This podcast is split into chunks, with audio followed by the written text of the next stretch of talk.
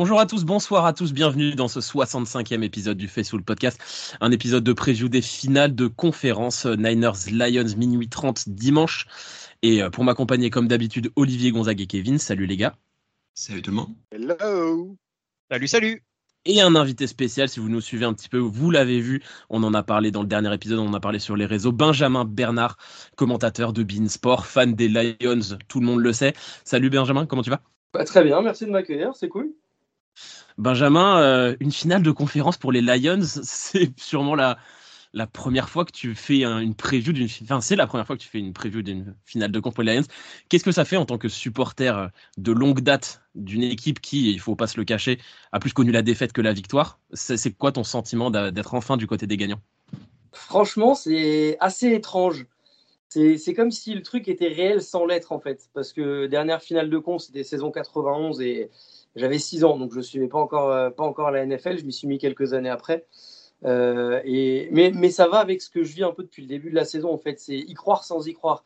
Euh, on voit les choses, les résultats sont là, donc bah, c'est réel. Il y a des victoires, il y a eu deux victoires de suite en playoff, etc.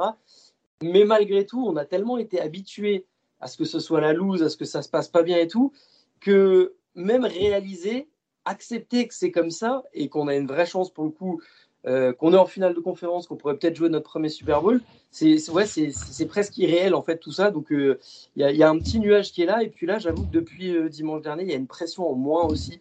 parce que mine de rien, on était favori face aux Rams, on était favori face aux Bucks. Et ça m'aurait fait mal qu'on perde ces deux matchs qui plus à la maison parce que il y avait tout pour. Tout pour. là, depuis la victoire dimanche, en fait, on savait de toute façon que ce serait donc à San Francisco puisque vous aviez joué la veille. Euh, j'ai pas du tout le même sentiment avant le match en fait. C'est euh, bien sûr qu'il y aura de la déception si ça perd euh, si ça perd dimanche, mais en même temps, il y a une telle équipe en face, on part de tellement loin et sur le papier on est tellement pas favori que si ça passe c'est un miracle et ce sera exceptionnel. Et si ça passe pas, il y aura forcément un peu de déception, mais quelque part je m'y serai préparé, je m'y attends donc. Bah, ça enlèvera rien au fait que la saison elle est absolument magnifique, au-delà même des attentes initiales, donc tout bénef.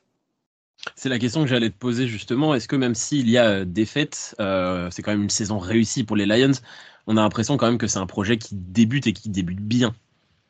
complètement. Euh, bien sûr que sur le moment, je vais avoir les glandes pendant quelques minutes, c'est une absolue certitude. Peut-être même que deux semaines après, quand je verrai si c'est le cas, les Niners au Super Bowl, je me dirai ah, putain, on aurait pu y être. Mais en même temps, euh, cette semaine a beaucoup tourné sur les réseaux le fameux discours de, Dan Campbell euh, quand il a pris l'équipe où il parlait aux mecs en leur disant on va faire ça et on va faire ça un peu plus que les autres et ça un peu plus que les autres et ça un peu plus que les autres. Et euh, le fameux discours aussi dans Knocks où il leur parle dans l'auditorium et il leur fait cette espèce de geste qui monte vers le haut en disant on va monter crescendo, on va prendre notre temps si vous adhérez au discours, moi, je vous promets que derrière, les choses vont arriver. Ça prendra le temps que ça prendra, mais ça va arriver. Donc, quelque part, la saison, elle est magnifique. Elle arrive peut-être même plus tôt que ce que j'aurais pu imaginer par rapport à la construction. Et encore une fois, je pense que tout le mérite en revient et à Dan Campbell pour ce discours et ce message qu'il a fait passer et, l'adhésion totale des joueurs, parce que je crois qu'il n'y a pas un joueur qui ne croit pas au projet et à son head coach. Et quelque part, peut-être qu'un head coach, en fait, c'est ça vraiment. C'est un mec qui fait adhérer au projet plus qu'un génie, un play caller de fou, tout ce qu'on veut. Euh, les play callers, ils sont sur, la, sur les coordinateurs. Lui, il est là pour faire adhérer tout le monde, pour emmener tout le monde dans le même bateau. Et à Bradon, qui, bah, depuis trois ans, nous sort des masterclass sur les trois dernières drafts depuis qu'il est là. Euh, il n'y a quasiment pas de déchets. Alors qu'avant, Dieu sait si chaque année il y avait des déchets. Euh, à peu près à chaque fois, les first round, euh, allez, deux fois sur trois, c'était un échec. Euh, les mecs, quand ils arrivaient, même quand ils étaient bons, fin de contrat rookie, ils se barraient parce qu'ils avaient certainement pas envie de rester. Euh, bah là, on est sur toute autre chose. Donc, comme je le disais, ça drafte bien. Je pense vraiment, il y avait eu des prémices l'an passé, quand on signe Cam Sutton, quand on signe CJ Gardner-Johnson. On commençait à voir que certains mecs dans la ligue se disaient eh, ça peut peut-être être pas mal d'aller à Détroit. Alors, ils ne signent pas des contrats longs pour l'instant, Emmanuel Mosley, mais je pense qu'on va devenir en plus attractif pour les free agents. On a de l'espace et de l'argent à dépenser. Et même si ça ne doit pas passer dimanche, avec une finale de compte, tu te positionnes comme à minima une des quatre meilleures équipes, voire là, techniquement, stricto sensu, une des deux meilleures équipes de ta conférence. Et, je pense que là où on a des grosses faiblesses, euh, il y a moyen d'aller chercher des, free agents intéressants et continuer à construire comme ça. Donc, euh, bah, pourvu que ça dure, surtout j'ai envie que la, construction se poursuive et, je pense que vu les gars en place, personne prendra ça pour acquis. Surtout, c'est ça le plus important. C'est pas une finalité. Même si on perd là, c'est pas une finalité d'être arrivé en finale de conf. L'objectif, ça sera de faire au moins aussi bien l'an prochain, voire mieux évidemment, et, d'arriver à pérenniser un truc qui dure sur plusieurs années. Si c'est pour faire un truc qui va durer un an, deux ans où tu as des résultats et derrière tu replonges, il n'y a aucun intérêt. Kevin, toi, tu penses quoi de cette équipe de Détroit? Euh, C'est une équipe que je m'intéressais peu. Alors, je l'ai suivi un petit peu à l'époque de Matthew Stafford, Calvin Johnson, parce que c'était magnifique à voir jouer. Ça gagnait pas, ça gagnait pas souvent, mais c'était magnifique à voir jouer. Et puis, bon, on les a un peu perdus de vue. Et, euh, et l'année dernière, je suis tombé amoureux de cette équipe. C'était une équipe jeune qui jouait, qui se posait pas trop de questions, qui envoie et puis advienne que pourra. Ils ont, ils ont raté les playoffs de peu, il me semble, l'année dernière. Ils y étaient pas euh, juste à la fin, on est, j'étais, je faisais partie des déçus parce que j'aurais aimé voir surtout cette jeune équipe en playoff. Seahawks en plus qui vont euh, plutôt.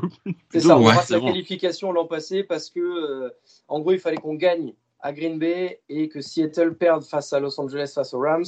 Mais Seattle jouait plutôt dans la soirée parce que le match avait été décalé en Sunday night pour le, ah. Packers Lions. Et les Seahawks jouent plutôt dans la soirée. Si je dis pas de bêtises, vont en prolongation contre les Rams. Il y a un ou deux calls un peu litigieux en faveur de, Seattle, notamment dans la prolongation et notamment des pénalités qui font avancer Seattle euh, offensivement pour aller gagner le match. Et, derrière, donc nous on se retrouve euh, une demi-heure après la fin du match des Seahawks euh, en Sunday Night Football sur le terrain des Packers, sachant que nous on peut plus rien faire, que les Packers eux s'ils gagnaient, éliminer les Seahawks et aller en playoff. Et on a réussi à gagner au Lambeau Field à les éliminer alors que nous on n'avait plus rien à jouer et que les mecs l'avaient appris 30 minutes avant le, match. Et, ça c'était pour moi un match qui en, disait long sur l'état d'esprit de l'équipe et, sur ce dont étaient faits ces mecs là parce que ah ouais nous on n'ira pas. Bah, vous êtes rivaux de division vous irez pas non plus même si nous, on n'a rien à jouer. Alors évidemment, il y a des mecs qui ont changé depuis, mais je pense qu'au-delà de la deuxième partie de saison, c'était un truc fondateur. Et, comme tu dis, je pense qu'il y a beaucoup de gens qui se sont pris d'affection pour les Lions depuis, mmh. euh, depuis un an, un an et demi, euh, parce qu'il y a eu un gros, un gros turnaround de la saison à la mi-saison l'an passé. Et bah, c'est l'histoire de la franchise de la loose qui se met à gagner. Donc forcément, ça plaît, ça plaît un peu, c'est du renouveau, c'est cool. quoi. Et puis nous, nous, on les avait vus de près puisque c'était notre match d'ouverture cette saison-là justement, et, c'était un peu les nouveaux Lions. Ils débarquaient à ce moment-là, et puis euh, on avait pris le large très très vite avant de finalement se faire remonter et puis finir une possession. Mais euh, tu parlais de, de l'arrivée de, de Campbell et de son discours. Moi, je l'ai vu en conférence de presse. J'ai revu sa conférence de presse récemment où il disait euh, on va leur faire manger leurs dents. Voilà, le discours très très violent en conférence de presse. Et puis, euh, il y a plein de journalistes qui lui sont tombés dessus à ce moment-là en disant ça marchera jamais, euh, c'est ce genre de discours, ça fait, ça fait pchit assez vite. Toi, t'en avais pensé quoi à ce moment-là? T'avais de l'espoir en le voyant arriver ou tu disais, euh, t'étais un peu sceptique? Je me suis dit que j'allais laisser la chance au produit de base quand il a signé, euh, notamment parce qu'on signait, on sortait quand même de l'ère Matt Patricia et c'était compliqué de faire pire. Voilà, j'ai prévenu d'ailleurs cette saison mes potes fans des Eagles quand il est arrivé que bah, si ça allait mal, ça allait être encore pire après. Je crois que je me suis pas trop trompé, malheureusement. Euh, je voulais lui laisser sa chance, mais j'ai pas apprécié spécialement le discours. Même si aujourd'hui, a posteriori, en fait, je le vois différemment par rapport à ce qu'il avait dit, par rapport à ce qu'il a pu redire ensuite aux joueurs, et pas forcément devant la presse, mais quand il parlait aux joueurs, et par rapport à ce qui s'est passé dans les faits, à la mentalité des mecs et à leur attitude sur le terrain et tout, je comprends un peu plus le, un peu plus le truc. Mais c'est vrai que sur le moment, j'avoue que je me suis posé, je me suis posé quelques questions, et puis ah ouais, a posteriori, quand tu, remets, quand tu remets tout ça à cul à cul, que tu repenses à tout ce qu'il a pu dire, tout ce qu'il a pu faire, bah, quelque part, ça correspond à la mentalité de la ville, à l'histoire de la ville, euh, à ce que cette franchise aurait pu, aurait dû être. Donc, euh, bah, je, fais mon mea culpa comme je fais mon mea culpa et je l'ai déjà fait sur Jared Goff, euh, sur qui j'ai pas mal craché au début quand c'était compliqué, y compris pour lui, et, et de qui j'ai aucun problème à dire aujourd'hui que c'est un très bon quarterback. Euh, c'est pas forcément le mec qui va te faire gagner des matchs, mais quand le système est bon, à minima, il saura parfaitement l'exécuter pour que les choses se passent bien. Donc, euh, les, les, deux, j'ai pas forcément été convaincu au départ, mais j'ai plus rien à leur dire aujourd'hui. Gonzague, toi, ton avis sur l'équipe de Détroit? C'est une équipe euh, pour laquelle j'ai toujours eu de la sympathie euh, pour son côté loser magnifique. depuis surtout la fameuse saison dont tout le monde parle, le fameux 0-16, euh, où Culpepper et ses acolytes avaient montré un niveau de médiocrité que je n'avais jusqu'alors jamais vu en NFL. Et en fait, depuis, cette équipe en fait se cherchait, se cherchait une identité, euh, et on sentait qu'elle avait envie de sortir de, de cette situation. Et c'est pourquoi j'ai toujours eu un peu de sympathie, à défaut de de les supporter. Euh, là où je vais un peu rejoindre l'idée, c'était concernant l'arrivée de Dan Campbell. Moi, j'y croyais pas du tout. Pour être honnête avec vous, j'y croyais pas du tout. Je trouvais que le choix était pas bon parce que son discours à l'arrivée me faisait étrangement penser à un ancien coach qu'on a vu chez les Niners qui a fait complètement pchit, qui était Mike Singletary. C'est-à-dire un discours extrêmement bruyant, presque guerrier. Et en fait, quand on gratte un peu, on a, mais en fait, t'as rien dit. T'as rien dit de particulier. Et, euh, et en fait, euh, moi, je me suis dit, en fait, c'est du vent. J'avais beaucoup de mal à, à croire à, à, à, ce projet. Et paradoxalement, euh, bah, la mayonnaise a pris. Euh, il y a eu l'arrivée aussi d'un très très bon euh, général manager. Je trouve que l'équipe va vraiment sur de bons rails depuis quelques temps. L'équipe draft très très très très bien. Vous connaissez euh, l'amour que je porte pour euh, pour le foot universitaire et pour la draft en particulier. Et cette équipe en fait draft en fonction de ses besoins n'a pas vraiment d'intérêt pour est-ce qu'on reach ou est-ce qu'on reach pas. Et en fait, euh, je trouve que cette équipe est vraiment sur de très très bons rails et l'avenir est radieux pour eux. Parce que comme tu l'as dit très justement, il y a une gestion du cap space qui est brillante, vraiment brillante au sein de cette équipe. Et, euh, et ça va vraiment dans le bon sens. Donc euh, cette équipe me fait de plus en plus peur année après année. Et en plus de ça, le jeu est explosif. Euh, moi, j'apprécie énormément le, les schémas offensifs euh, très diversifiés que, que propose euh, le coordinateur offensif des Lions. Et, euh, et c'est un plaisir à voir jouer. avec des joueurs comme Jamir Gibbs, Sam Laporta que j'adorais. Alors en plus de ça, vous savez que j'adore Iowa à l'université. Ils draftent que des joueurs d'Iowa. Donc j'imagine qu'en 2024, ils vont euh, trader up pour aller chercher mon chouchou de la draft, Cooper DeJean, qui en plus de ça correspond à un besoin chez eux. Bref, l'avenir est radieux. Et, euh, et voilà, donc euh, bravo Lions. Et continuez comme ça, mais faites juste une pause, le temps d'un dimanche face à nous, et ça nous ira très bien. Gonzague a placé son Iowa comme dans chaque épisode de, de, du Facebook Podcast. C'est un classique, c'est un classique. en même temps, il a raison, hein, parce que euh, vu les saisons que font Laporta et, et Campbell dans une moindre mesure, euh, je suis pas, je suis pas mécontent qu'on ait regardé encore une fois du côté d'Iowa. Ah, nous, on a un petit gars d'Iowa depuis plusieurs saisons qui joue Tiden et on l'aime beaucoup, beaucoup, donc on, on est content aussi de ce qui se passe. Ah, c'est une machine, c'est une machine à former les Tiden. Iowa, Iowa Notre-Dame, on est sur deux des programmes peut-être qui sont les plus, les plus de, de, confiance entre guillemets quand tu veux aller chercher un joueur comme ça et savoir que tu as un mec qui arrive et qui est pro ready quoi. Olivier, toi, ton avis sur l'équipe des Lions, on sait, tu l'as dit à plein de fois, tu es un fan ultime de Barry Sanders, donc forcément, Détroit, ça doit te parler. Ben, voilà, moi, moi, je, moi, bien entendu, c'est encore moi le plus vieux. Je pensais que Benjamin, c'est, mais non, il est encore plus jeune que moi lui aussi. Donc, euh, moi, j'ai vu jouer la finale de, de, de conférence. Bon, à l'époque, c'était pas, on n'avait pas la retransmission qu'on a maintenant, mais ils en avaient parlé, s'ils parlé sur Canal. Et oui, moi, je tombe amoureux de Détroit pour un joueur. Euh, comme dis toujours, j'ai mon équipe, c'est les Niners, et après, je suis amoureux de joueurs.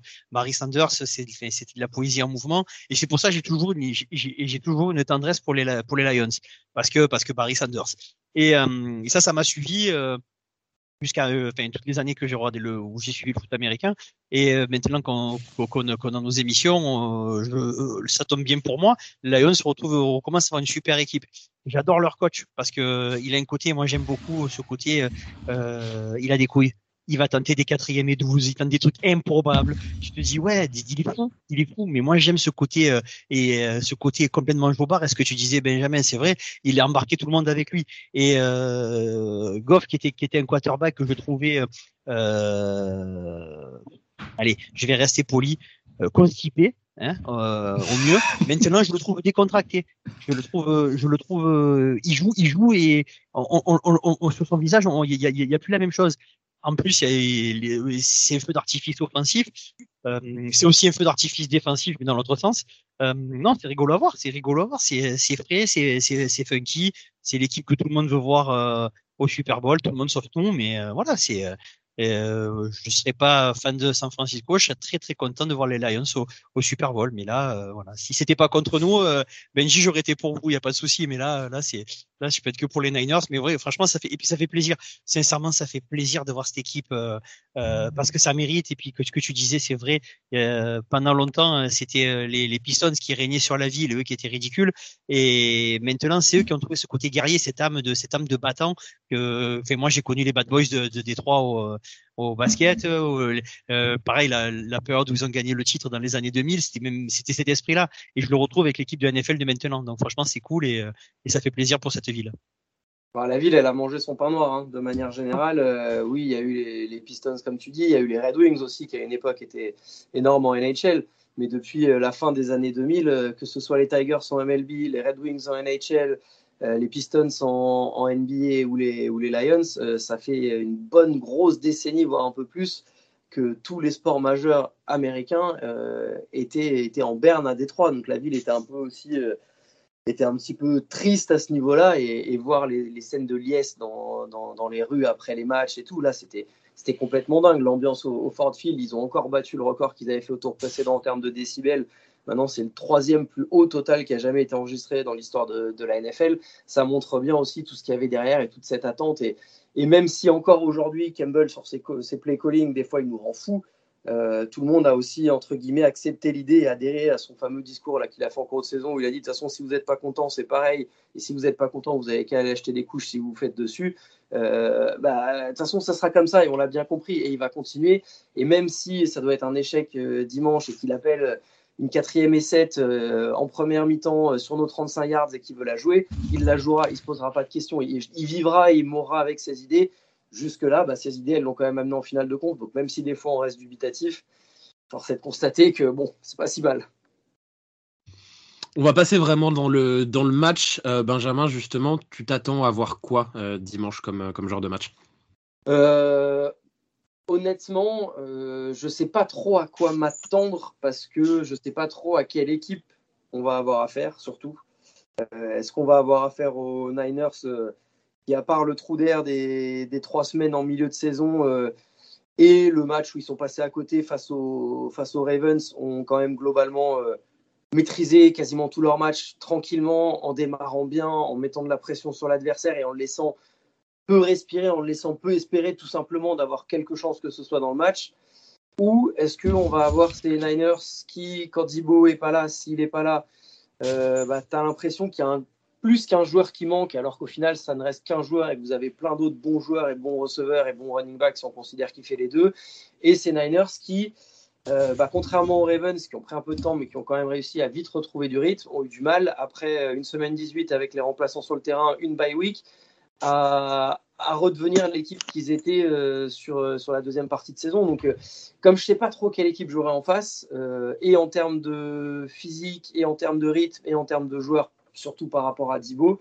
Je ne sais vraiment pas à quoi m'attendre. Je pense que on va prendre beaucoup de points, c'est une quasi-certitude, parce que euh, vous avez toutes les armes pour nous faire chier avec un running back qui est excellent sur les screens, qui est excellent sur les petits checkdowns, euh, qui fait rater des plaquages, avec des receveurs qui sont capables de courir à peu près tous les tracés, euh, court, euh, middle, profond, et euh, avec un, un, QB qui, quand il est bien protégé, en général, sait distribuer le ballon comme il faut.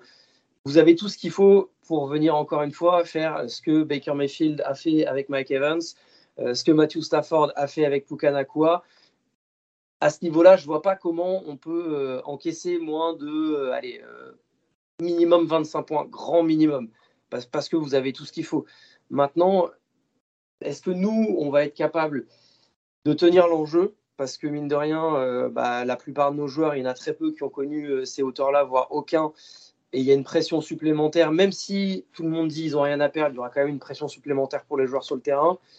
Euh, est-ce que bah, ce trio Campbell, Johnson, Glenn, il va être capable de faire face à ce que Shanahan et Co auront à leur proposer est-ce qu'on va être capable de bien rentrer dans le match? Parce que en général, si euh, on se prend un éclat comme vous êtes capable de faire tôt, bah, ça se finit très souvent en éclat à la fin du match. Et en général, quand on a mal commencé les matchs, euh, on a toujours été loin à l'arrivée. Il y a tellement de, critères et, de choses qui rentrent en ligne de compte que j'avoue, perso, je ne sais pas trop à quoi m'attendre. Olivier? Euh, ouais, ben je, moi je, moi je pense que c'est un, un, match, euh, comme l'a dit Benjamin à juste titre, si on joue à notre vrai niveau, et comme le dit Kevin depuis le début de la saison, si on joue à notre vrai niveau, de toute façon, il n'y aura pas photo il n'y aura pas photo parce qu'on est trop fort, on est trop fort, on est trop complet. Euh, on l'a dit un nombre, de fois incalculable. Si choisis ton poison, euh, tu nous empêches de courir, on va, on, va jouer, on va jouer avec les receveurs. Euh, si tu, si tu te bloques sur les receveurs, on va faire jouer Kittle. Il peut, il peut faire un match à 170 yards et mettre deux touchdowns. voilà, ça on le sait qu'on a trop d'armes. notre plus gros adversaire, c'est nous-mêmes. Après, si on se met vraiment à jouer euh, euh comme, on, sait le faire, c'est un match qui ça devrait dérouler avec première mi-temps tranquille, avec euh, ce petit écart, et troisième troisième quart-temps on fait notre spécial grosse accélération. Ensuite, ensuite, ils ont quand même comme point fort euh, l'attaque aérienne. Et je vous rappelle que nous, on joue à 10.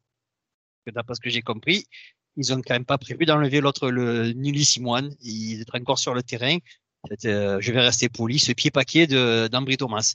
Donc, euh, quand je vois des mecs comme euh, euh Amondra Brown et tous les autres, tous les autres receveurs qu'ils ont, j'ai très, très, très, très, très, très, très, très peur parce qu'il va leur, ça, ça va être, ça va être, ça va être sur de boucheries de ce côté-là.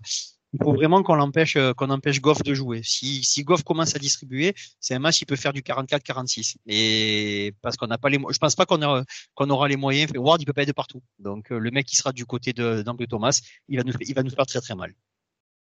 Kevin? Euh, tout le monde parle du, du duel à distance, un peu Jared Goff, Brock Purdy. Alors oui, il y a des, des énormes armes, surtout même côté Lions, je veux dire Amon Saint Brown, mais il faut aussi les, des receveurs un peu sous-côté, je trouve, avec Jameson Williams, Josh Reynolds. Euh, c'est très très fort. Il y a du Sam Laporta, mais, mais ce qui m'intéresse le plus dans ce match, c'est vraiment le jeu au sol des deux équipes. Euh, nous, on, on, est très performant quand Christian McCaffrey est très en vue. On, on l'a vu toute la saison. C'est important que Christian McCaffrey performe. Euh, et puis eux, de leur côté, ils ont un jeu au sol très très fort et on a vu à quel point on avait du mal ces dernières semaines à stopper le jeu au sol. Et si on veut les stopper, pour moi, c'est avant tout les empêcher d'aller au sol pour les forcer à passer le plus possible. Et à, à ce niveau-là, on sait, on est une des équipes qui interceptent le plus dans la ligue. Donc c'est vraiment, c'est vraiment l'axe majeur. Et puis faire aussi attention évidemment à Aidan Hutchinson. C'est un gars qui a fait entre 1 et 3 sacs par match sur les 5 dernières semaines. Il marche sur l'eau, il est exceptionnel. Donc euh, va falloir que notre ligne offensive arrive à, le contrer un petit peu.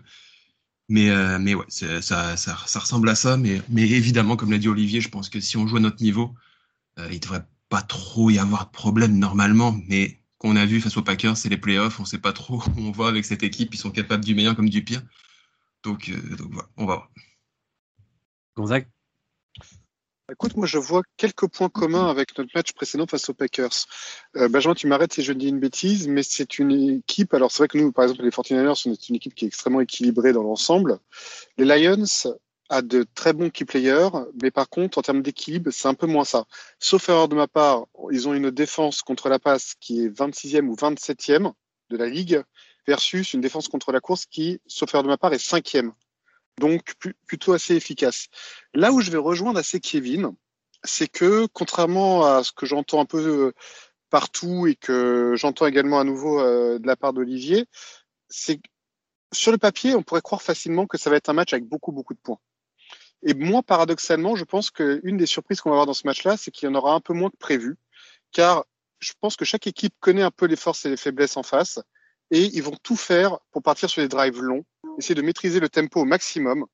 Et je m'attends en fait à des points évidemment, mais pas l'avalanche qu'on nous promet. Et euh, il n'est pas exclu que les défenses surprennent un peu les attaques de part et d'autre on sera sur un match serré. La gestion de l'horloge, comme d'habitude en playoff, sera extrêmement importante. Euh, mais si les Lions veulent pouvoir rivaliser avec nous, il est évident qu'il va falloir hausser le, euh, le, niveau de jeu contre la passe. Parce que si on commence à faire quelques petites passes intermédiaires, euh, je pense que là, ça peut faire très très mal euh, aux Lions par rapport à ça. On a vu euh, Sutton vraiment en difficulté face à Mike Evans avec Brandon Ayuk qui va avoir un, profil de receveur complètement différent, très très bon dans les tracés, euh, extrêmement vif, et j'ai trouvé Sutton quelque peu emprunté. Et euh, il y a clairement pour moi un point faible côté Lions par rapport à ça face à notre équipe. Euh, donc essayer de partir peut-être sur des schémas de passe courte côté 49ers et avancer comme ça. Et ça me paraît assez opportun. Et McCaffrey notamment euh, à la passe, entre autres, peut être extrêmement dangereux également. Voilà. Après, euh, je pense qu'il ne faut faut pas se focaliser que sur Sutton. Il s'est fait brûler sur ce match-là par Evans. Ça reste un, bon cornerback NFL pour moi, pas le meilleur, mais ça reste un bon cornerback. J'ose espérer qu'il vivra pas à chaque fois des matchs aussi durs, parce que c'est pas toujours lui qui est responsable. Mais ce qui est sûr, c'est que oui, euh, comme je l'ai dit, hein, dernier match c'était Evans, le match d'avant euh, c'était Nakua. Le match d'avant, c'était Jefferson. Le match d'avant, c'était CDM. À chaque fois, le top receiver, il a terminé à, les minima 120, 130 yards. grand minima en s'étant baladé tout, tout le match. Euh, on, peut se faire découper sur des passes courtes, on peut aussi se faire découper sur des passes longues parce qu'à chaque fois on en prend. Et notamment, je pense que de votre côté, de toute façon, euh, on sait très bien que les mecs font leur boulot et préparent bien leur match. Euh, on a une grosse faiblesse sur tout ce qui va être troisième et quatrième longue. On prend au moins une ou deux fois par match des troisième et 15 ou plus, voire des quatrième et 15 comme on a encore pris, comme on a encore pris dimanche. Donc il suffit d'être un peu agressif et si tu as plusieurs tentatives, il y a un moment donné, ça va passer. Et par rapport à ce que tu disais sur sur nous, euh, notre attaque, etc., notamment notre, notre jeu de course que vous disiez, euh, il risque d'y avoir aussi un gros problème, c'est que quand tout le monde est là, je pense qu'on a une des meilleures lignes offensives, voire peut-être la oh. meilleure ligne offensive en termes de complémentarité de toute la NFL. Sauf qu'on va avoir un Franck Ragno qui va être allé à 75-80% au mieux parce qu'il s'est fait le genou et la cheville, même s'il a terminé le match dimanche. Euh, on va avoir un, un Jonah Jackson qui est absent qui, dans le meilleur des cas, pourrait peut-être revenir au Super Bowl, mais qui vient de se faire opérer du ménisque après le match de dimanche. Euh, euh, ça fait quand même deux pièces euh, importantes qui seront pas là ou pas à 100%. Et donc, je suis pas sûr qu'on puisse avoir autant de protection pour Goff et autant de lignes ouvertes pour la course. Donc, ça fait encore une fois des, arguments qui font que, comme vous disiez, si vous jouez votre jeu des deux côtés du terrain, au niveau des deux escouades offensives comme défensives, vous avez largement ce qu'il faut pour limiter la casse.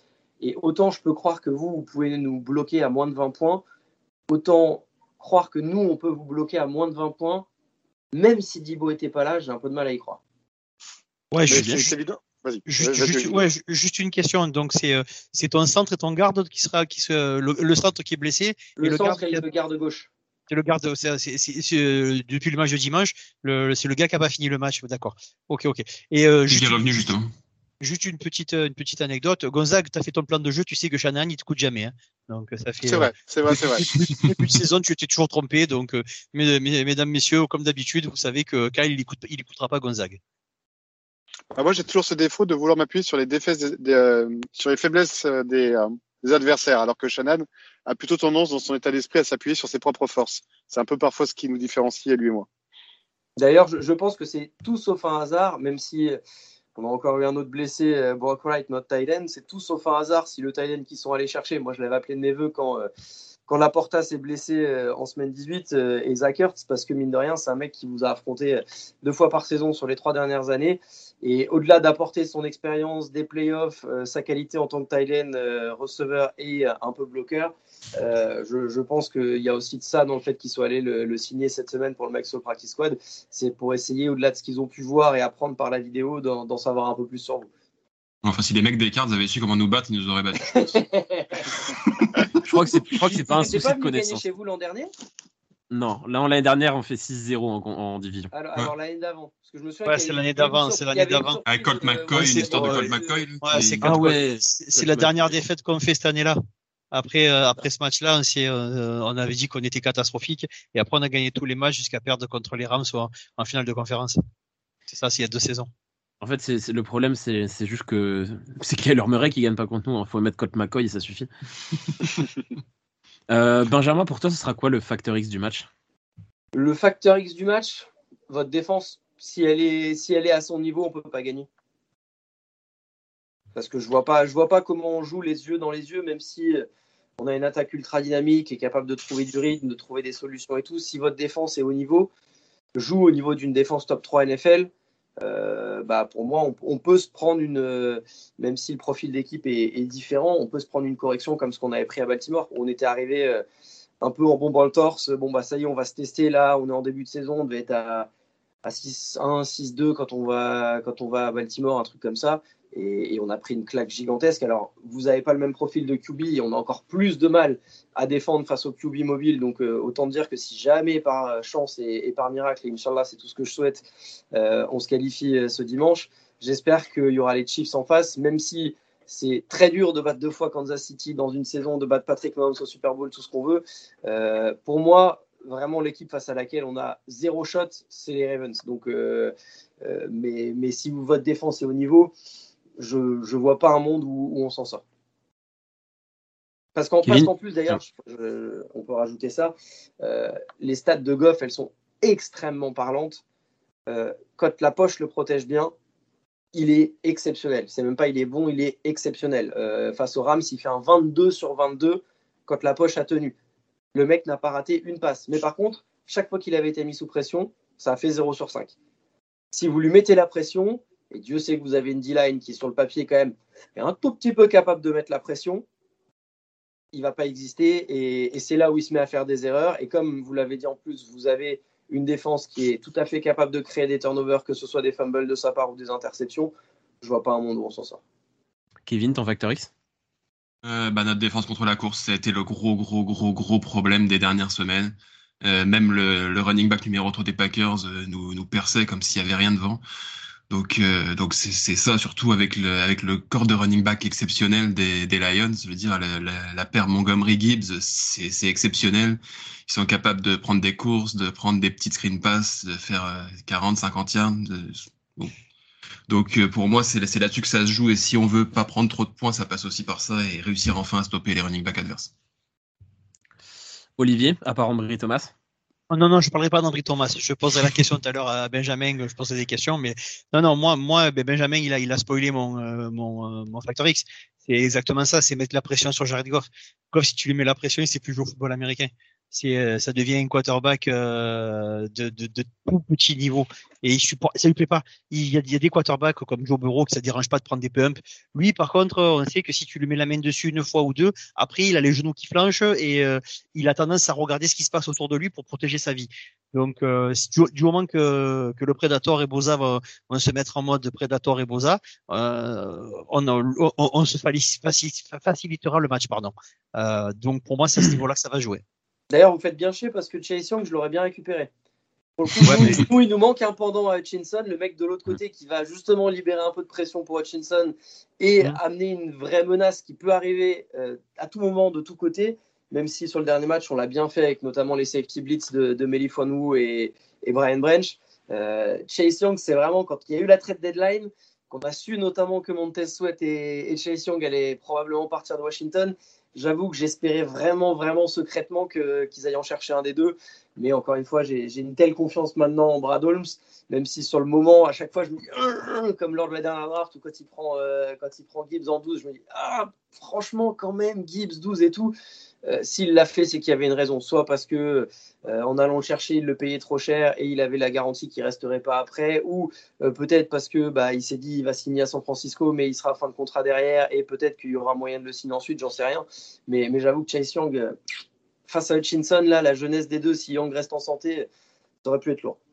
En parlant de ça, tu, tu, tu l'as dit, tu l'as dit à maintes reprises cette saison euh, sur sur Bean que tu t'étais planté sur sur sur sur Gibbs, que tu n'étais pas content et finalement tu regrettais. Enfin, tu, euh, moi quand je l'ai vu jouer, euh, ben, là surtout le dernier match en entier, il y a des moments, euh, il y, a des éclairs, ça fait penser à quelqu'un quand même. Hein, quand donc Hein je suis bien d'accord. On, on, on, est d'accord avec Benji parce que quand je, je l'ai vu changer d'appui, j'ai dit oh, qu'est-ce que c'est ça? Ça faisait longtemps que j'ai pas vu euh, un coureur, euh, un coureur de, de Détroit. Et en plus, cette façon d'un coup, le, tac, il, il, prend, il change d'appui. Tu te, voilà, je lui souhaite. Il y, avait eu un jeu comme ça aussi euh, face aux Vikings. Je crois que c'était en 18e qui fait le tour des réseaux où il met un juke, le, mais, mais il assassine le DB en face qui part complètement de l'autre côté et, et, tu vois le truc et tu te dis. Hm, ouais. Bon, saison. Attendons de voir. On va pas lui mettre. Voilà, voilà, c'est pour ça, on va pas le griller, mais euh, euh, oui, d'accord. Il a pris son temps pour être en, intégré à cette escouade offensive et tout. Maintenant, il y a quand même une vraie répartition qui est faite avec Montgomery et des rôles en plus bien distincts, des profils distincts, etc.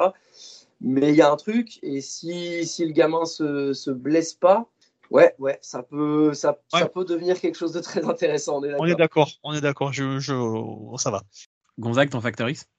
Juste pour faire suite euh, par rapport euh, à la draft de Jamir Gibbs, c'est vrai que tout le monde s'est dit mais qu'est-ce que c'est que ce choix en 12 Mais en même temps, quand, quand, quand tu vois les, euh, les, choix de Campbell et de Gibbs, ça correspondait tellement à leurs besoins, c'était tellement évident que en fait c'est toujours cette logique en effet de, de, se dire tiens je veux ce joueur en particulier, tant pis si je reach, j'ai mon propre board et je et je reste fidèle à ça. Donc ça c'est ça c'est très fort. Alors pour revenir au facteur X, moi je suis très soucieux de voir comment ça va se dérouler au niveau de Sam Laporta, parce que on voit que quand il est en forme, il est vraiment la grosse soupape de sécurité de Jared Goff. Or là, il va se taper le trio infernal. Il va se taper Dédé Greenlow, il va se taper Fred Warner, il va se taper Déomodor le Noir. Donc là, il va vraiment falloir, si les Lions veulent rester en vie, un, Laporta, mais de gala, pour pouvoir euh, triompher de ce, de ce trio-là.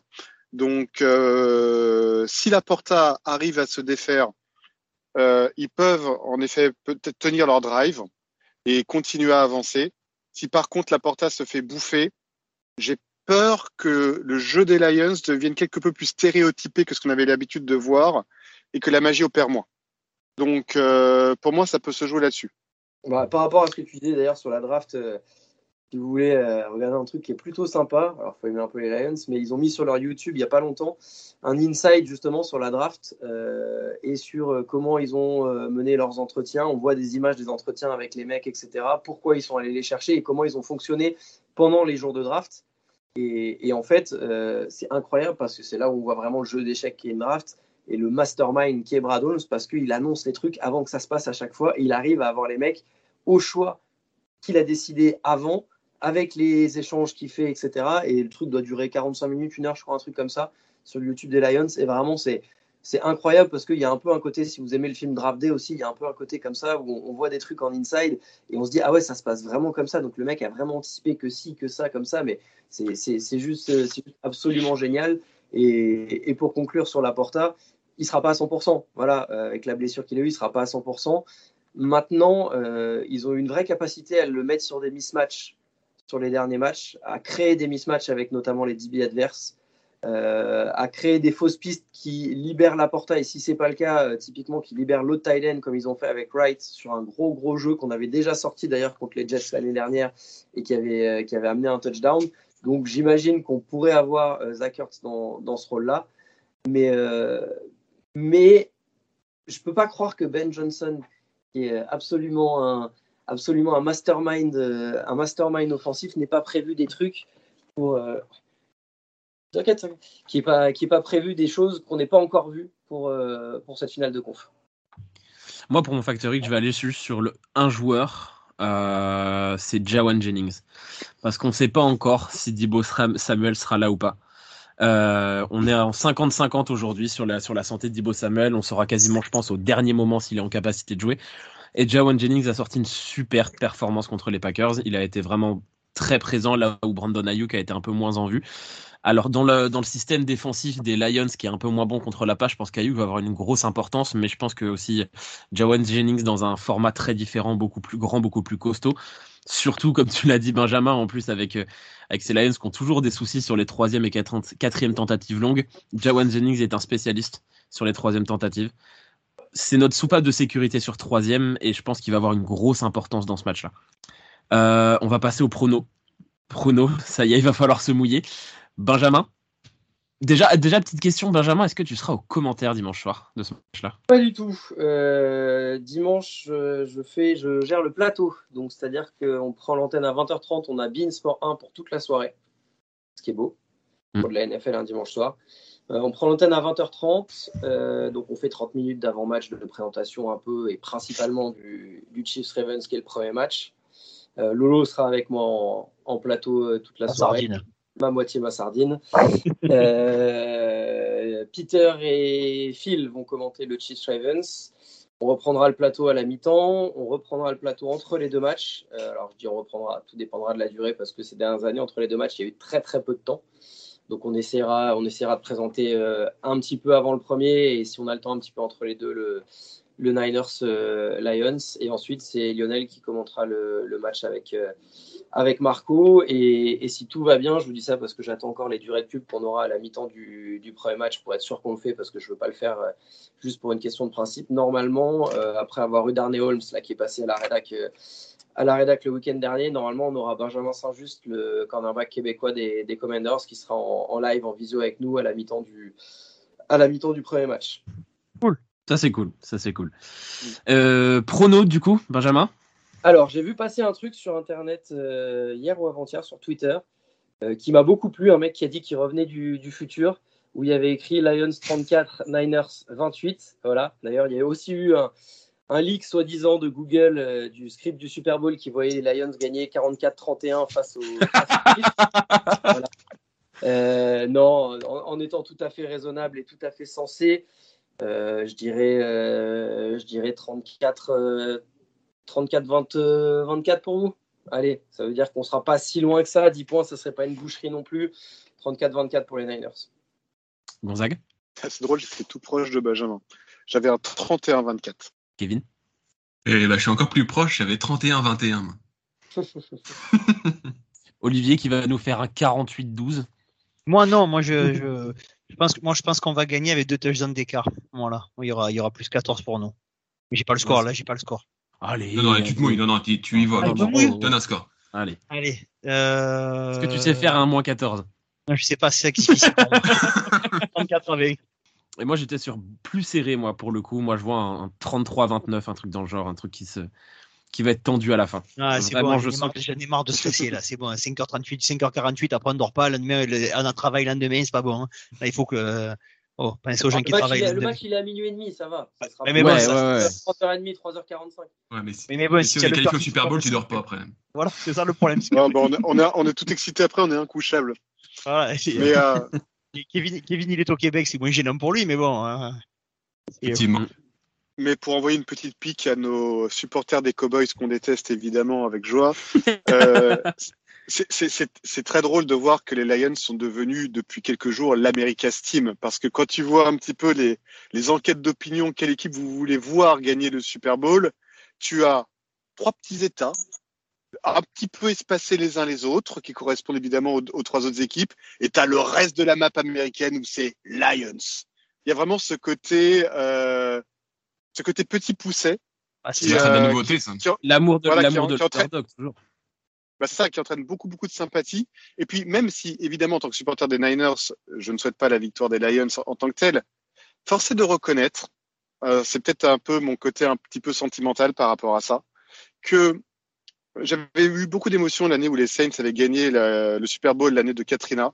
Je me dis que pour les habitants de Détroit, cette ville qui a tellement morflé au niveau social, au niveau économique, pour beaucoup, beaucoup de choses, qui a eu la loose au niveau du sport pendant des années avec toutes les franchises qu'ils ont, leur donner un petit peu de baume au cœur serait une belle histoire. Bah, ils Donc, ont du bon au cœur, je bien, souhaite- là. Ils sont en finale de conférence. Mais je, je, je souhaiterais vraiment. bon Ouais, mais oui, mais aller encore plus loin dans la logique, tu vois. Donc, Oh, tu nous ennuies là-bas. évidemment que non. Évidemment que non, en tant que supporter des Niners. mais si par hasard c'est eux qui passent, alors, quelle que soit l'équipe euh, d'AFC qui ira au Super Bowl, les Lions auront euh, mon soutien. T'es vraiment, t'es vraiment trop dans l'émotion. Là, on va croire que t'as changé d'allégeance, Gonzague, c'est pas bien. Oh, ça risque pas. On va passer aux questions des auditeurs. Euh, vous avez encore été nombreux hein, à poser des questions. Euh, une question sur Twitter de notre, euh, notre ami Jean-Michel Bouchard euh, sur, sur TDA Zappa.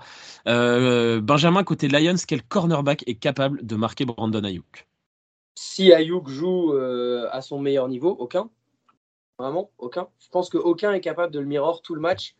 Si c'est le Brandon Ayuk des grands jours, comme on peut voir, malheureusement pas assez souvent à mon goût, même si euh, c'est quand même mieux depuis, euh, je trouve, depuis un an, un an et demi. Euh, si si c'est le bon visage, la bonne version de Brandon Ayuk, aucun, de nos cornerbacks euh, n'est capable. Et, de toute façon, on sait que c'est, je, pense, un secret pour personne, que là, euh, ils ont bien bossé, bien drafté, bien travaillé offensivement. On peut toujours rajouter quelques pièces dans les années qui viennent, mais c'est principalement au niveau de la D-line euh, et au niveau des, de la secondary qu'il va falloir drafter ou, ou recruter. Donc, non, dans l'état actuel des choses, je pense que Ayuk, Kittle, Samuel, s'ils font leur game à leur niveau euh, pro bowler slash euh, limite même all pro, euh, personne ne peut les matchs. Euh, Kevin aussi, deuxième partie de la, Kevin, deuxième partie de la question. Euh, côté San Francisco, comment empêcher les Lions d'attaquer la profondeur? Euh, bah, je l'ai dit, euh, mettre beaucoup de pression à Jared Goff, euh, et puis em- empêcher leur, leur, leur jeu au sol le maximum pour forcer Goff à prendre le maximum de, de passes sous pression. Et, euh, et puis bah, espérer des, des ballons facilement interceptables, comme c'est arrivé finalement sur le tard avec Jordan Love euh, la semaine dernière, où on a fini par réussir à l'intercepter deux fois parce que il a, on a fini par lui mettre assez de pression pour qu'il lance des passes un peu plus compliquées. Olivier, tu avais peut-être un autre avis sur le, sur le jeu en profondeur? Je vais juste poser la question à, à Benjamin. Euh, Qu'est-ce que tu penses d'Ambry Thomas? Est-ce qu'il est réellement votre point fort? Est-ce qu'on a tout intérêt à l'attaquer et est-ce qu'on a tout intérêt à faire en sorte qu'Amonra soit face à lui? Pense que ça sera un secret pour, pour personne. Voilà. maintenant, moi, ce que j'attends par rapport aux différents match-ups et à, ce que vous proposez votre défense, j'aimerais enfin enfin un match référence de Jamison Williams parce que notre véritable speedster au niveau des receveurs, c'est lui. Et, je dois avouer que même si par moment il y a eu un peu de progression, qu'il a montré des trucs et tout, il y a quand même des drops assez caractéristiques encore de manière régulière. Et surtout, c'est un gamin dont la, vitesse est censée être la première qualité avant toute chose. Et encore dimanche, euh, je l'ai vu deux, trois fois sur des tracés assez, voire même carrément verticaux se faire mirror par le DB adverse sans créer plus d'un demi-yard de séparation. Et ça, pour le coup, ça me dérange un petit peu. Alors, bah, il est arrivé blessé euh, avec euh, la rupture des ligaments croisés. Il y a eu l'histoire des paris, machin. Mais à un moment donné, il va falloir quand même que cette vitesse, elle se voit aussi au niveau NFL parce que, parce que sinon, euh, là, ce sera pour le coup peut-être un des échecs de draft de, de Brad Holmes. Moi, pour ma part, j'ai toujours trouvé ce joueur un peu surcoté. Pour moi, c'était vraiment le choix de draft que j'avais pas compris des Lions ces dernières années. Euh, moi, je vais juste rajouter par rapport euh, à la question. Je pense qu'une des clés également, comme euh, disait Kevin, c'était surtout le front 7 et notamment des attaques très fortes par le centre. Benjamin l'a dit tout à l'heure, Ragno n'est pas à 100%. ils ont, s'il y a un point faible il faut vraiment titiller, hein, parce qu'en effet, la ligne offensive des Lions est exceptionnelle. Mais s'il y a un point faible pour moi, c'est au poste de garde. Et je, il va falloir que notamment nos linebackers soient extrêmement agressifs euh, au snap. Et je pense que ça peut être aussi une des clés pour vraiment gêner Jared Goff pour essayer d'attaquer la profondeur derrière. Je compte pas sur Ambry Thomas évidemment. Donc c'est avant qu'il faut que les choses se fassent. C'est avant le lancer de Goff. Oui, parce qu'on parle de Ragno, qui est, qui est, une superstar, qui est un des meilleurs centres de la ligue. Euh, on les a pas cités, mais euh, ça va être aussi chiant de passer sur les côtés avec Penny Sewell et Tyler Decker, qui sont des super tackles tous les deux. Enfin, quand on voit un mec comme Penny Sewell, qui a été drafté très haut, qui faisait des choses extraordinaires à Oregon, qui fait des choses extraordinaires en NFL, mais il est bloqué à droite parce qu'à gauche, il y a Tyler Decker qui est l'encre quasiment de cette, de cette ligne offensive. Euh, question suivante euh, pour Olivier. Euh, est-ce que ça la change quelque chose Non, d'ailleurs pour Kevin, tiens, parce que le thème correspond bien à Kevin. Est-ce que ça change quelque chose cette victoire, notamment pour Kyle Shanahan, qui fait un match douteux dans les appels, mais qui pour la première fois avec les Niners gagne un match alors qu'il était mené dans le quatrième quart-temps Est-ce que c'est la fin de Kyle Choknahan oui, effectivement, elle me correspond bien cette question. Et écoute, euh, honnêtement, ça, ça m'a fait plaisir de voir qu'il avait fini par trouver les solutions en fin de match parce que honnêtement, tout le long du match, je me disais, je vais lui mettre une cartouche à la prochaine émission, je vais lui mettre une cartouche à la prochaine émission. J'en pouvais plus, il oubliait de donner le ballon à Christian McCaffrey alors que c'est le meilleur joueur offensif de la ligue cette année. Je, commençais vraiment à m'énerver à son sujet. Et puis finalement, il a trouvé des solutions. Et puis il a gagné un match à enjeu enfin, alors que c'était ce que je disais en début de saison, que c'est ce qui lui manquait pour passer dans une autre catégorie, de gagner ces matchs-là. Donc j'ai envie de dire oui, ça y est, il a trouvé la solution. Et puis cette fois, il va enfin nous amener au bout parce que honnêtement, il faut le dire, il fait une belle carrière et il mérite d'aller enfin chercher sa bague. Enfin, enfin, Kevin. Enfin, on l'a entendu dire du bien de Cal C'est enregistré, Kevin dit du bien de Cal Ouais, ouais, c'est ça, ça, tourne. 65 émissions pour arriver à ça, les gars. 65 d'émissions. Euh, petite question pour Gonzague, parce que pareil, on est dans un des thèmes préférés de Gonzague, tu en as parlé tout à l'heure. Ces deux escouades n'ont pas peur du contact et aiment contrôler l'horloge. Le moindre play pourra faire la différence. À part lancer au receveur couvert par le numéro 20, ça va être quoi la stratégie des Lions? Ça, c'est une bonne question. C'est une très bonne question. Moi, je pense que la meilleure stratégie, euh, très sincèrement, avec un Laporta sur une jambe, le voir partir sur l'extérieur, repiquer vers l'intérieur, j'y crois pas. J'y crois pas du tout. Je pense que la solution des Lions, ça va être d'étirer, étirer la défense des Niners au maximum, euh, jouer sur euh, les côtés, plutôt de la passe, plutôt de la passe courte, et vraiment, vraiment étirer le jeu au maximum. C'est vraiment ce que je vois. Et euh, quelques slants, euh, notamment, euh, c'est vraiment pour moi, je pense, la solution des Lions pour, pour nous contrer. Je, et je vais même être honnête, j'en vois pas d'autres. le jeu de course des Lions peut être aussi assez efficace. Je rejoins un peu Kevin par rapport à ça, avec notre défense contre la course qui est un, qui est un peu à l'arrêt. Et je pense qu'enchaîner les petites les petites passes courtes sur les côtés, plus un peu de course pour maîtriser l'horloge et éviter aux Niners d'avoir une attaque trop longtemps sur le terrain, je pense que la clé du succès euh, des Lions, elle est là. D'ailleurs, pour info, on est une des équipes qui tente le moins de passes profondes de la ligue. Peut-être Ah, aussi en lien que- parce que parce que Jamison Williams n'a pas explosé, alors que s'il était à, à 100% avec sa vitesse, je pense qu'il y aurait aussi de- plus de tentatives dans ce dans ce domaine. Qu'un qu'un Amon Saint Brown était un spécialiste des, des réceptions avec des, des temps de balles en l'air assez, assez courts finalement, mais ça. lui, il gagne beaucoup de terrain. catch. Il est très bien San Francisco ce joueur. Des fous, il serait super sous notre maillot. Après, pour le coup, il est dans une équipe. mais qui- alors, écoutez-moi bien, jamais de la vie. Lui, il reste à la maison du début à la fin. Oui, Non, mais c'est bon, il y a Terry McLaurin, il veut venir chez nous, déjà. tout. Il reste à la maison du début à la fin. C'est bon, mon Ter- gars sûr. On a Terry McLaurin qui veut venir chez nous et on a Justin Jefferson qui a murmuré San Francisco sur une sideline, donc C'est pas mal. C'est déjà pas Alors, mal. Après, euh, en parlant de Justin Jefferson, euh, quand on les a joués en week 18, les Cams l'ont chopé en train de dire à Amon St. Brown euh, Tell them to come get me. Alors, si Hmm. tu, si tu rajoutes Justin Jefferson dans cette attaque de Détroit, c'est- ça va être un- autre chose encore. hein. Ça Justin Jefferson à est, en train de faire du shopping avec les équipes NFL en fait. En fait, Jefferson, dès qu'il joue, partout. Jefferson, dès ça. qu'il joue une bonne équipe, il essaie de se faire recruter. Donc en gros, moi je suis fan, je suis fan des Vikings, je me pose des questions. Dis ça, je dirais. Bah, de toute façon, euh, ils n'ont pas réussi à garder Diggs et lui va faire pareil. Hein. Puis voilà. C'est possible, c'est possible. Euh, on va passer aux questions sur Facebook. Une question de Jean-François pour Benjamin. Euh, comment devient-on fan des Lions en n'étant pas du Michigan? L'équipe n'ayant jamais été vraiment sur le devant de la scène, ça me paraît insensé. À ce point-là, déjà, comme- déjà, ouais. qu'est-ce qu'est-ce qui vous dit que je suis pas natif du Michigan? C'est vrai, c'est vrai. Voilà, déjà sur le papier. bon, Bon, voilà, Benjamin Euh, Bernard si- est né au Michigan. Si, si il s'est un peu renseigné, je l'ai déjà expliqué, donc il doit savoir, mais euh, juste parce que j'ai commencé à regarder le foot américain dans les années 90 et que justement j'étais tombé sur Canal sur, du, sur des highlights et des, images de match. À l'époque, il faisait des formats où il y avait Barry Sanders qui était bah, le papa avec que des enfants en face et puis il allait un peu où il voulait, comme il voulait, quand il voulait. C'est plus ou moins ça. hein. S'il avait décidé qu'il allait claquer 200 yards et 3 touchdowns, il n'y a pas grand monde qui pouvait lui dire non, mon garçon, t'as tort. Euh, donc j'ai vu ça, je me suis dit, waouh, ah ouais, c'est cool. Au-delà de, de kiffer le sport, euh, bah, il avait le maillot des Lions sur les épaules. Et il se trouve que depuis que j'ai 5-6 ans, euh, je suis fan de l'OM et que les couleurs des Lions, le bleu des Lions se rapproche un peu de celui de l'OM aussi. Donc l'un plus l'autre, j'ai dit, bah allez, banco. Et, en général, il m'en faut pas beaucoup plus pour choisir une franchise. Par contre, une fois que je l'ai choisi, que ça gagne, que ça perde, et en général, mes équipes, de manière générale, dans le sport, perdent beaucoup plus qu'elles gagnent, je, ne change jamais. Donc ça n'a jamais changé.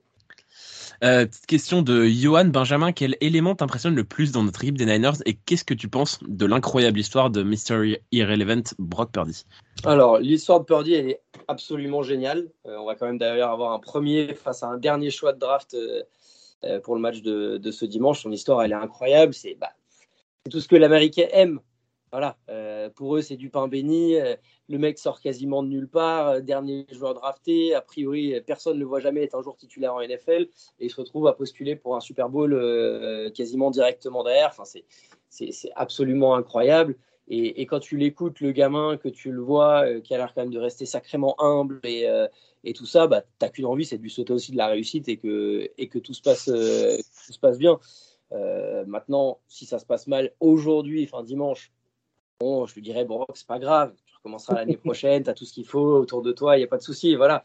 Mais non, j'aime beaucoup le gamin, j'aime beaucoup sa mentalité, j'aime beaucoup ce qu'il fait et, j'ai l'impression qu'en plus, il est capable de supporter tout ça parce que euh, ça a été rapide à lui tomber dessus pour les, quelques moments où vous avez connu un peu des trous d'air cette saison, notamment cette série de trois défaites. Et, il s'en est relevé et, euh, et c'est pas pour autant que derrière il a été plus nul ou quoi ou qu'est-ce. Même quand il n'a pas fait un match exceptionnel face aux, Packers, euh, ils ont trouvé ensemble et lui aussi le moyen d'aller chercher le match et c'est ça qui reste le plus important et c'est la marque aussi des grands quarterbacks. Donc, euh, le gamin, j'ai que du positif à dire. Euh, et, dans votre équipe, s'il y a des joueurs que, j'apprécie particulièrement, bah, je suis un, fan énorme de Nick Bossa, clairement. Euh, c'est c'est le genre de joueur avec sa mentalité, sa façon de jouer et tout que j'adorerais voir sous le maillot des Lions. Euh, J'adore George Kittle aussi, mais maintenant qu'on a, Comme, euh, comme, Sa- comme Sam Brown, hein, euh, voilà, Bossa, il va maintenant qu'on a Sam Laporta, euh, on a un petit peu moins besoin d'un tight end de ce, de ce style-là. Donc, euh, donc, donc euh, je vais moins me demander si on peut le récupérer. Mais en tout cas, ouais, Bossa, Bossa Kittle, je pense que c'est les, les deux joueurs que je kiffe le plus. Et après, euh, si je devais en sortir un troisième, McCaffrey, il est exceptionnel, mais c'est pas non plus euh, mon joueur préféré ou euh, j'admire ce qu'il fait, mais je le mettrais pas dans le top 3. Non, je mettrais Fred Warner. Je pense l'attitude, la mentalité, la grinta, voilà, le- notre fameux grit de Détroit, lui aussi, je pense que ça lui irait bien. Le, le, le Federico, comme Marco dit tout le temps. Tu dis, tu dis ça dans ces cas-là, prends Greenlow alors, parce que tiens, tu veux du grit, là tu en as du grit. Hein. Non, c'est pas, non, c'est pas, c'est, c'est un autre mot que grit, euh, Greenlow. C'est, on débranche le cerveau et on met des patates à tout le monde. Yeah Greenlow qui sera bientôt free agent, les Lions qui ont du pognon. Ça, Ferme. Gonzague. Ferme. Pourquoi tu dis des grossièretés comme ça, toi? Arrête-toi. Non, mais parce que Gonzague, là, depuis tout à l'heure, il, il file un mauvais coton. On va découvrir qu'il est fan des Lions depuis le début. Mm, mm. D'ailleurs, Gonzague a posé trois questions sur Facebook pour euh, Benjamin. Il avait envie de connaître un peu plus Benjamin. Euh, Benjamin, si je te dis Culpepper, tu penses 0-16 ou l'un des noms les plus cool de l'histoire des quarterbacks NFL En tant que fan des Lions, je suis obligé de dire 0-16. Et on n'est pas passé loin de récidiver en plus il n'y a pas si longtemps que ça. Donc euh, je pense 0-16. C'est, ça, c'est un truc qui, même si vous êtes fan d'une équipe et que vous n'étiez pas fan ou vivant ou ce que vous voulez au moment où cette équipe l'a fait, 0-16, c'est la pire des humiliations possibles. C'est un peu, un peu, un peu chaud, ouais, effectivement. Euh, Benjamin, en tant que fan de Détroit, tu es plus techno ou plus Eminem? Eminem, tous les jours. Mais même si j'étais pas fan de Détroit, ce serait Eminem tous les jours. Très bien. C'est- la bonne réponse, je, je suis d'accord aussi. Et enfin, en tant que fan de Détroit, si je te dis Cadillac, tu penses à une célèbre mar- marque automobile ou au célèbre sosie de Johnny Hallyday? Sur le Gonzague. hein. Je pense Ford Field. Ford Field. Ah bah oui, forcément, forcément. Euh, et enfin, une dernière question, une question de Fabien. Euh, quand je vois tous les gens qui donnent vainqueur des trois, j'ai quand même l'impression que c'est plus par vraie sympathie pour cette franchise qui a tellement galéré qu'autre chose. Si on regarde leur parcours calendrier plutôt facile et défaite à chaque fois contre des gros, sauf la surprise contre les Chiefs, certes les Niners sont plus du tout, impressionnants depuis quelques semaines, mais niveau effectif, ça fait un peu manque de respect pour les Niners. C'est quoi ton avis là-dessus, Benjamin? Est-ce qu'il y a, euh, depuis le match contre les Packers notamment, un, une espèce de pas de sous-cotage, mais on, oublie un petit peu l'équipe qui est San Francisco Je pense que ça a joué clairement. Euh, après, sur regarde au niveau des bookmakers, je crois que vous êtes favori de 7 points et demi ou quelque chose comme ça. Donc c'est pas non plus. euh, Il y, a, quand même un, un vrai avantage qui est, qui est donné. Mine de rien, je suis d'accord sur l'état de fait de dire des trois à part le match contre les Chiefs et le match qu'on aurait dû gagner contre les Cowboys, mais est-ce vraiment une grande équipe? Euh, On a surtout gagné contre des équipes avec des bilans euh, moyens, voire, euh, voire mauvais. Après ces matchs-là, il faut les gagner. Et si on regarde les bilans des deux équipes qu'on a jouées en playoff, je pense que ça rend pas hommage aux équipes qu'on a jouées. C'est-à-dire que si tu prends la deuxième partie de saison, ce qui est la plus importante parce qu'en général c'est celle qui est décisive pour arriver lancé en playoff, je suis pas loin de penser que en termes de résultats et de jeu, ça dépendait, mais en tout cas en termes de résultats et de jeu pour les Rams et de résultats et un peu de jeu pour les Buccaneers, on avait deux des euh, 7-8 équipes les plus chaudes de la NFL sur la deuxième partie de saison. Donc clairement, le parcours n'était pas aussi simple que ça. Mais oui, les, gens ont, ont envie de suivre la Cinderella Story, ont envie d'un peu de renouveau, euh, ont vu le match des Niners qui ont été en difficulté et qui, bah, là, sur un malentendu, auraient pu effectivement sauter face aux Packers. Ils se sont dit, allez, on va route pour les Lions. Maintenant, euh, je n'oublie pas que nous, sur nos deux matchs, euh, allez, 75% des spécialistes qui faisaient des pronos aux États-Unis avaient mis les Rams qui allaient gagner à Détroit au premier tour. Et à l'inverse, euh, 90% mettaient les Lions qui gagnaient face aux Bucks au deuxième tour. Comment t'expliques le revirement de situation alors que dans les deux cas, ça a quand même été globalement serré? Parce que même si on gagne à la fin de, de 8 points contre Tampa, il y a 17-17 à la fin du troisième quart. Le premier, on le gagne d'un point. Euh, on, a tendance à avoir tous la mémoire courte et je pense que ça explique un peu le truc. Mais, mais il n'en reste pas moins qu'il y a 7 points ou 7 points et demi pour les, bookmakers et, et San Francisco reste quand même largement favori. Et je pense que dimanche, quand on aura toutes les émissions pré-match où les mecs tour à tour donnent leurs pronos, ça sera facile du 75-25 pour San Francisco, voire du 80-20. J'avais une petite question moi, pour toi, Benjamin. Euh, tu parlais au tout début de l'émission de l'évolution euh, très positive de la franchise des Lions autour de, de, Campbell et de, et de votre manager général. Euh, Est-ce que la très très très probable perte de Ben Johnson à l'intersaison, c'est quelque chose qui te fait peur ou pas? Très. Ça, me- ça me fait très peur et en même temps, j'essaie de me raisonner en me disant, euh, bah, Brad Holmes et, et Dan Campbell qui l'ont mis en place sont encore là. Donc, ils savent ce dont ils ont besoin. Et ils savent ce qu'ils doivent aller chercher, entre guillemets, pour prendre la succession et continuer à pérenniser le, truc. Évidemment que ça me fait peur parce que je pense que Ben Johnson est un mastermind, clairement, euh, qui fait partie de cette nouvelle vague, qui a une nouvelle vision du foot américain euh, qui est incroyable, au-delà d'être spectaculaire, mais qui en plus est efficace. Donc, euh, je lui souhaite bonne chance, quelle que soit l'aventure qui arrive derrière. Si d'aventure, il ne devait pas avoir de poste de head coach au final, bah, je serais plus que ravi de le garder. Aussi parce que euh, je ne sais pas s'il ne va pas faire partie, peut-être que je me trompe lourdement, mais faire partie de cette, euh, cette case de mecs qui sont des coordinateurs de génie, mais qui, justement par rapport à ce qu'on disait sur Dan Campbell, ne sont pas forcément de bons head coach derrière. Je ne sais pas si euh, par rapport à, ce qu'il dégage, à la manière dont il parle, à ce qu'il fait et tout, euh, ce sera un meneur d'homme au point où c'est un play caller de génie en attaque. Il fait aussi des conneries, il n'y a pas de souci, hein, mais oui, je vais le regretter, c'est sûr. Maintenant, j'ai envie de faire confiance aux gars en place parce que j'ai suffisamment douté euh, de Dan Campbell et, et de Brad Holmes à, de nombreuses occasions et qui m'ont fait fermer ma bouche que euh, je vais le regretter. Si Aaron Glenn part, je pense que je le regretterai un petit peu moins. Euh, en toute sincérité, j'ai été extrêmement surpris quand j'ai vu le, sondage sorti auprès des joueurs en fin de saison où euh, pour les joueurs NFL, le, le, coordinateur, le meilleur coordinateur défensif de, de NFL était euh, Aaron Glenn. Euh, je suis resté un peu pantois là-devant. Je me suis dit, alors, soit on regarde pas le même sport, soit. Mais, mais j'ai du mal à comprendre comment il peut avoir autant de sollicitations pour des postes de head coach et d'interview. Et, et, je sais que lui, pour le coup, peut-être là aussi à tort, mais je le, sur le papier, je le regretterai pas. Steve, on était, Steve Wilkes était deuxième pantois, à ce sondage. Ouais, exactement, on était pantois aussi parce que Steve Wilkes était deuxième et qu'on est quand même assez critique sur, sur Steve Wilkes euh, au poste de coordinateur défensif. Euh... Même si, mais non, mais même s'il fait des bonnes choses, hein, mais euh, c'est pas des mecs Ryans ni Robert Saleh, quoi. Ces deux coordinateurs défensifs qui ont plus un point commun, c'est qu'ils dégagent, dégagent rien. Ils dégagent rien, en fait. C'est ça qui est, qui est assez étonnant. Benjamin, est-ce que toi, en tant que supporter des Lions, tu pourrais faire un plaisir à Olivier? Olivier a une passion pour les noms rigolos. Est-ce que tu peux juste rappeler à nos auditeurs le nom du précédent coordinateur offensif des Lions, s'il te plaît? Euh, Pourquoi faire? On veut pas, on veut pas penser au passé aujourd'hui. Tout, tout, ce qui est passé avant l'ère Campbell Holmes, pourquoi? Non? Non? Je, parle, je parle plus du passé. J'ai trop regardé dans le passé avec l'OM, avec les Knicks, avec les Penguins et tout. Je veux plus parler du passé. Merci de reconnaître que les fans de l'OM parlent que du passé. J'apprécie. Ah, non, non, non, non, non, C'est beau être fan de l'OM. Dire ce qu'il est, on vit dans le passé depuis 30 balais. C'était magnifique ce qu'ils ont fait pour les 30 ans de, de, la Ligue des Champions avec tous les fumis et tout. C'était visuellement, c'était génial. Mais mettre un écran géant et faire style, vous regardez, vous découvrez le match et, et faire un vacarme pas possible sur le but de Basile. Et... Ouais, la plupart, enfin, c'est ça le problème. Et il faut, il faut penser à la suite. C est, c est, si tu restes là-dedans, tu restes bloqué en fait. Donc, euh, je sais pas. Je suis pas. Je, je, veux plus penser à ce qu'il y a derrière, d'autant plus avec les Lions. Euh, et, et, quand je regarde en plus, j'étais en train de regarder les noms précédents, il n'y en a aucun dont j'ai envie de me rappeler en fait. Et...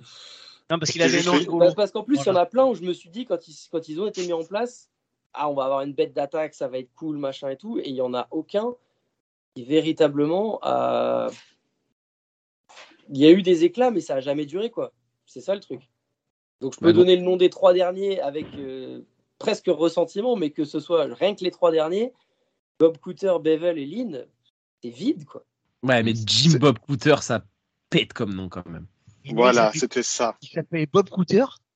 Jim Bob Cooter. Jim, Jim Bob Cooter. Jim Bob moi, je le veux. Moi, je le veux. Moi, je t'explique. Je, je, récupère des joueurs euh, juste par rapport au nom. Donc. Euh... Mais d'ailleurs, il était dans des discussions là pour euh, devenir aussi, euh, je sais plus où. Hein. J'ai vu passer son nom cette semaine dans des discussions. Il y a des chances qu'Olivier devienne supporter secondaire de cette équipe-là, si signe quelque part. Non, non, non, non. Mais, mais Olivier, de, deviens fan d'une franchise en CFL ou en USFL ou qui tu veux, et puis tu auras les gars que tu veux, mais laisse notre franchise tranquille. Paris ouais. Musketeers. Ah bah, ils peuvent tous signer aux Musketeers. Là, ils feraient vraiment, vraiment, vraiment fort. Est-ce que vous avez quelque chose à rajouter, messieurs, sur le match qu'on va voir ou sur, sur les Lions ou sur les Niners? À part se souhaiter bonne chance et que le meilleur gagne s'il joue en rouge. Franchement, que l'on ait un beau match. Euh, alors, c'est ultra banal ce que je viens de dire, mais pourquoi je dis ça? Parce que je reste tellement, en tant que supporter des Niners, frustré de la, la finale de conférence de l'année dernière je, quel que soit le vainqueur, que ce soit les 49ers ou les Lions, que ce ne soit pas une espèce de victoire à la Pyrrhus parce qu'un joueur majeur de l'équipe adverse s'est blessé. Je, en je fait, veux un vrai combat par rapport à ça. Qu'on ait un match, quoi, surtout. Parce voilà, qu'on ait un, qu ait un vrai un match. bon match. Un match qui se termine pas après un ou deux cartons parce que, parce que Goff ou Purdy ou McCaffrey ou je sais pas qui s'est blessé. Voilà. Vraiment qu'on ait un gros gros match. Parce que ça, je l'ai regardez- encore au travers de la gorge. Regardez ce que j'ai préparé cet après-midi. Je m'amusais, en prenant- j'avais 15 millions de trucs à faire. Je suis pas d'accord. Je suis pas d'accord. Je vois ce que tu veux dire. Historiquement, je vois ce que tu veux dire, Voilà. mais là, cette Ah, saison, je suis quand, pas quand d'accord. on parle aux gens qui suivent le foot américain, si on leur avait dit les finales, les quatre en finale de conf, ce seront Ravens, Chiefs, Niners, Lions, tout le monde aurait pensé à ça direct. Ah oui. Bon, sur 4, tu te dis oui, c'est co- c'est cohérent, mais le dernier, oui. Ah bah, celui qui a, pronosti- a pronostiqué en début d'année les Lions au Super Bowl face à qui que ce soit, je pense qu'il peut s'offrir de belles vacances. Ah oui, complètement. Ben- ben, putain, Benjamin, c'était l'année ou jamais vraiment de mettre des, mettre des sous sur tes chouchous. Bah, C'était déjà l'année où j'allais jamais d'aller gagner la division. C'est ce que j'ai répété tout l'été à ceux qui me posaient la question. Parce que euh, je pense que les faits m'ont pas, m'ont pas trop contredit. Euh, à mon avis, les Packers vont revenir très fort et très vite. Euh, les Bears, s'ils dravent bien avec tout ce qu'ils ont à disposition, ça peut vite aussi devenir une équipe qui compte. Donc je pense que la, NFC North peut très vite redevenir une division extrêmement compétitive et, et extrêmement compliquée dans les années qui viennent. Je suis pas sûr qu'on ait pour autant lancé une dynastie dans la division. Si déjà on fait une dynastie en playoff et qu'on y est tous les ans, ça m'ira. Puis Ah, l'avantage qu'on a, l'avantage qu'on a tous en tant que supporters de NFC, c'est qu'il nous reste la NFC Sud. Et ça, et Et ça. puis c'est comme c'est qu'on a la NFC, en- la- qu'on a la NFC en général, c'est quand même une conférence bien plus abordable dans notre époque qu'elle l'a été par le passé. Bon, tu sais, la, la NFC Est, je pense qu'elle prend un virage qui doit pas être dingo non plus, hein, entre nous. Moi, j'ai une petite question euh, pour Benjamin, parce que c'est vrai que depuis le début de l'émission, on parle de cette montée en puissance des Lions, euh, que celle-ci va probablement continuer. J'aimerais que tu me cites, pour continuer à construire l'équipe, un joueur à la free agency et un joueur à la draft que tu aimerais afin de compléter l'effectif et la rendre encore plus forte. Alors le problème, c'est que j'ai pas du tout la liste des free agents en tête. Euh, mais je pense que le premier free agent que j'irai chercher, c'est soit un gros DN, soit un gros corner. Euh, sans parler des resignatures chez nous, hein, parce que typiquement, je pense que ça serait bien de resigner un, un Garner Johnson, etc., ne serait-ce que pour la mentalité qu'il a et, tout ça. Mais, un DN ou un corner, c'est sûr. Et ce que tu vas pas chercher à la, à la free tu le prends à la draft? Après, tout dépend de la position, parce que bah, là, forcément, on aura un pick qui va être bas, notamment au first round. Mais je serais pas surpris d'un nouveau move de, de Brad Holmes et, euh, et qui remonte potentiellement s'il y a vraiment un mec qu'il aime, qui paraît hors d'atteinte évidemment avec un pic entre, entre 28 et entre 29 et 32, mais qu'il aille, euh, qu'il aille monter pour aller, euh, pour aller chercher un gars. Donc euh, ces deux postes-là en priorité, euh, premier free agent et, et, et first round de draft. Mais attention parce qu'un Emmanuel Mosley, s'il reste en bonne santé, peut être la vraie recrue aussi pour vous la saison Ouais, prochaine. alors deux dernières saisons, un croisé de chaque côté. Bon, Ouais, c'est ça, c'est sûr, c'est pour ça. d'avoir un petit doute, parce que là, on l'a, on l'a pas vu. Hein. Mosley, euh, il est arrivé, Ouais. il est parti, il est revenu et il est reparti. Ah, Il a signé pour un an en plus. Il est, il est free agent à la fin de l'année, sauf erreur de ma part. Euh, je me demande si c'était pas deux ans, Mosley. C'était plusieurs années, il me semble. Garner Johnson, c'était un an, et je me demande si Sutton et Mosley, c'était pas deux ans. J'ai, j'ai pas les. D'accord.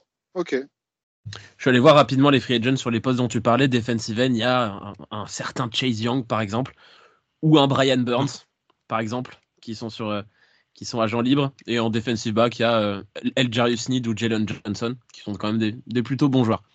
Donc franchement, si Détroit vous, avez, euh, vous, vous arrivez à recruter un de ces quatre mecs-là et euh, Ouais. bien adressé à la draft euh, de l'autre côté, euh, ça peut être intéressant quand même. Il, faut- il faudra voir le contrat qu'on va devoir filer à Goff, mais après, ça, c'est Hmm. entre les mains des.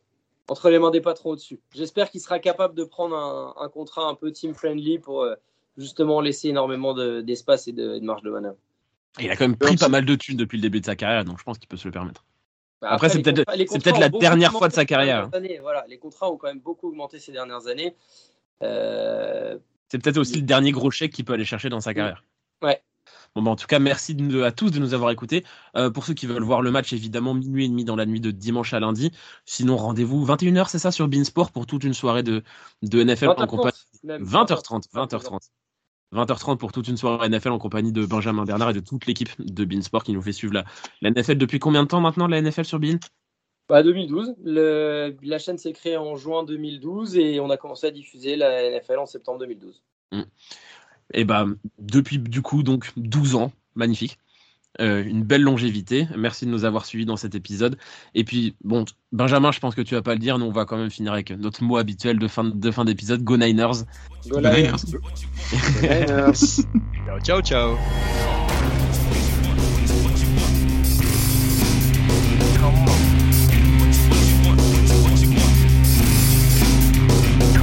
Come.